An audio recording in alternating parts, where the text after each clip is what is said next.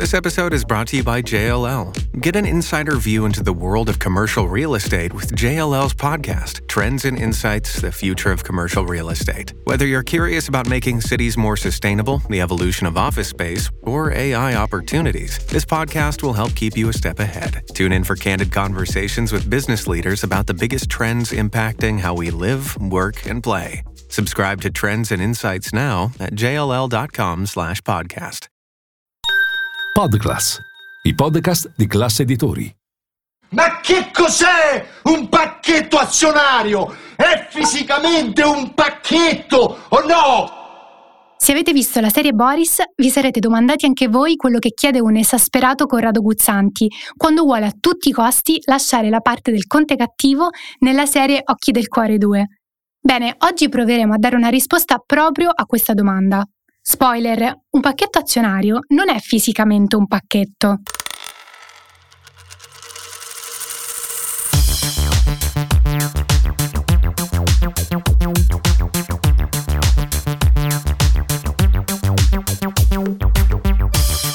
Io sono Rossella Savoiardo e questo è Quattro soldi da investire, il podcast di Milano Finanza che ti spiega come muovere i primi passi nel mondo degli investimenti.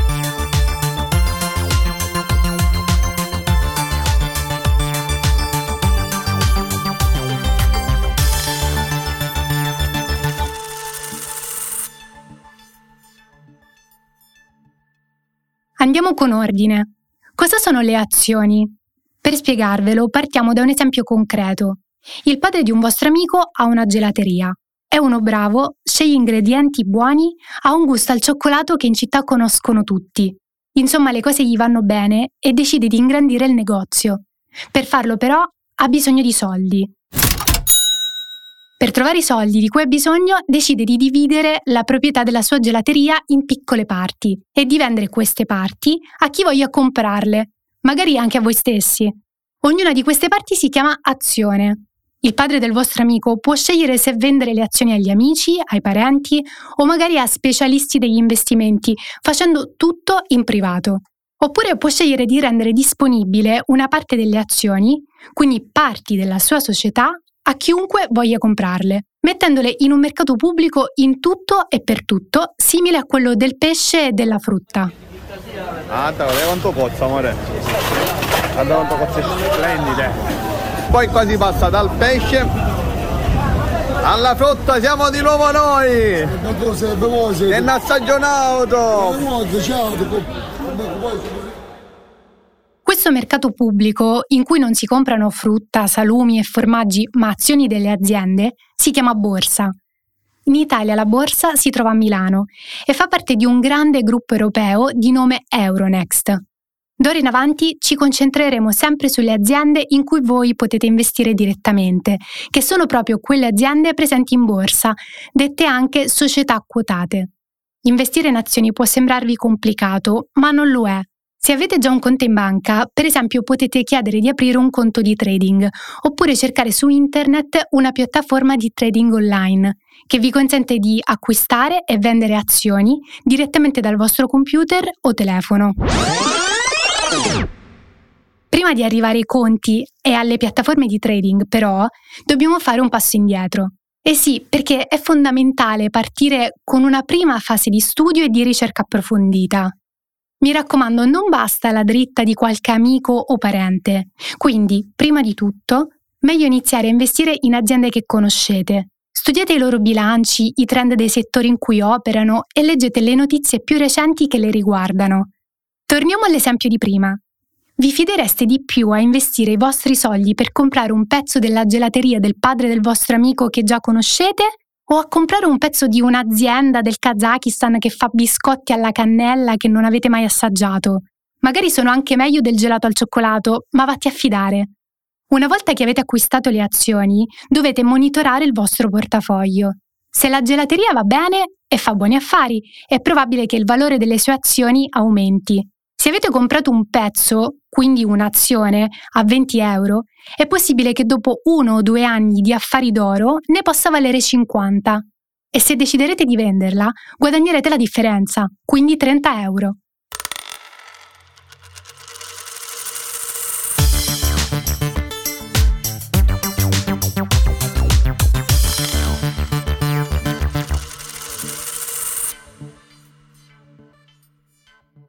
Sono poi dei costi da considerare che variano da piattaforma a piattaforma, da banca a banca. I più comuni sono le commissioni di negoziazione per eseguire le operazioni di acquisto e di vendita. Il principio è quello di Netflix. Per vedere film e serie voi pagate un abbonamento che vi consente di entrare nella piattaforma e usarla come preferite. Più a lungo rimanete nel gioco, meno questa commissione sarà un peso per voi. Immaginate di abbonarvi a Netflix per vedere solo un film ogni tanto. Forse pagare 7,99 euro al mese non conviene così tanto. Ma se ogni mese guardate 3 serie complete e 10 film, forse l'investimento ha un senso. Ora, per spiegarvi il prossimo passo, mi viene in mente una canzone dei 21 Pilots che si chiama Ride e che dice proprio I'm falling, so I'm taking my time on my ride.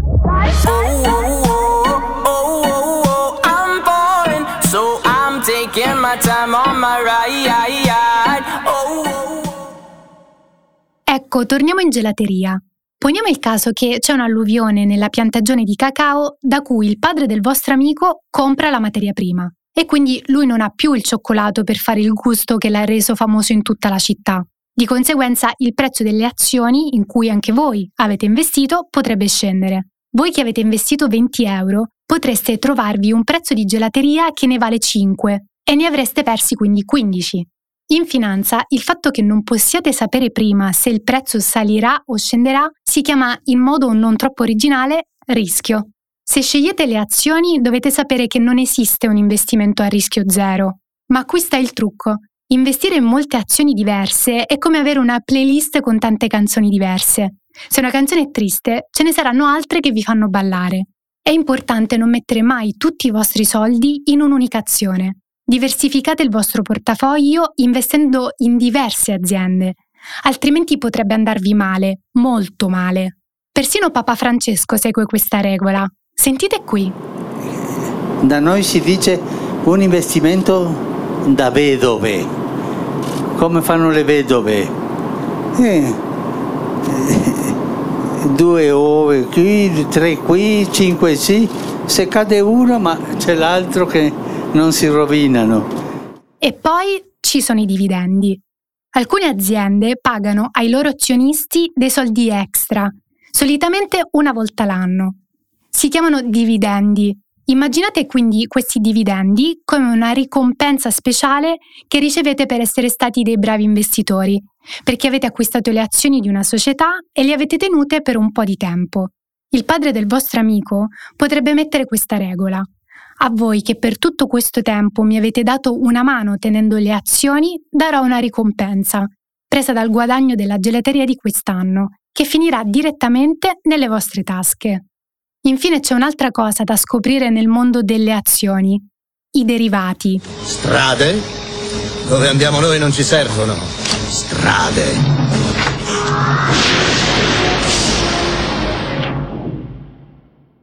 Chiudete gli occhi e immaginatevi in una situazione simile a quella di Marty McFly nel film Ritorno al futuro.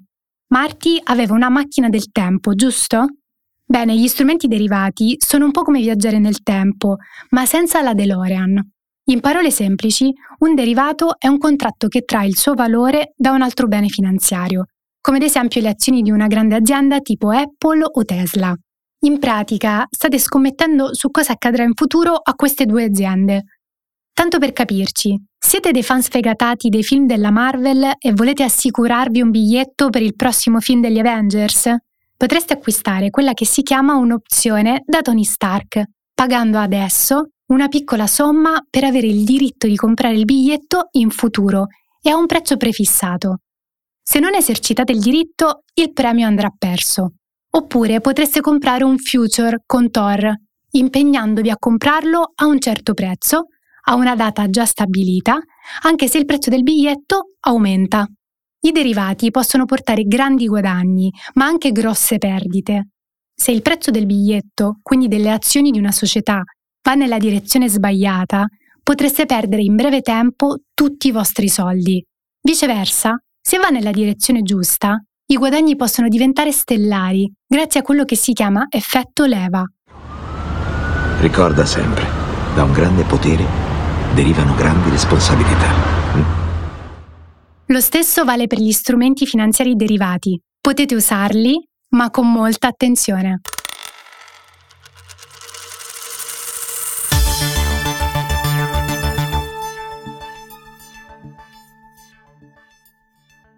Avrete capito che il mondo di azioni e derivati è vastissimo. Solo in Italia ci sono centinaia di società quotate.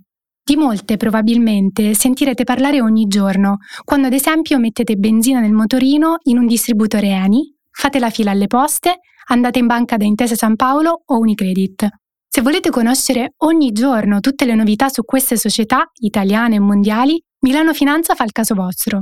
Nel sommario di questo episodio vi lasciamo il link con il quale potete avere tre mesi di abbonamento gratis a Milano Finanza e rimanere sempre aggiornati sul mondo del risparmio e degli investimenti.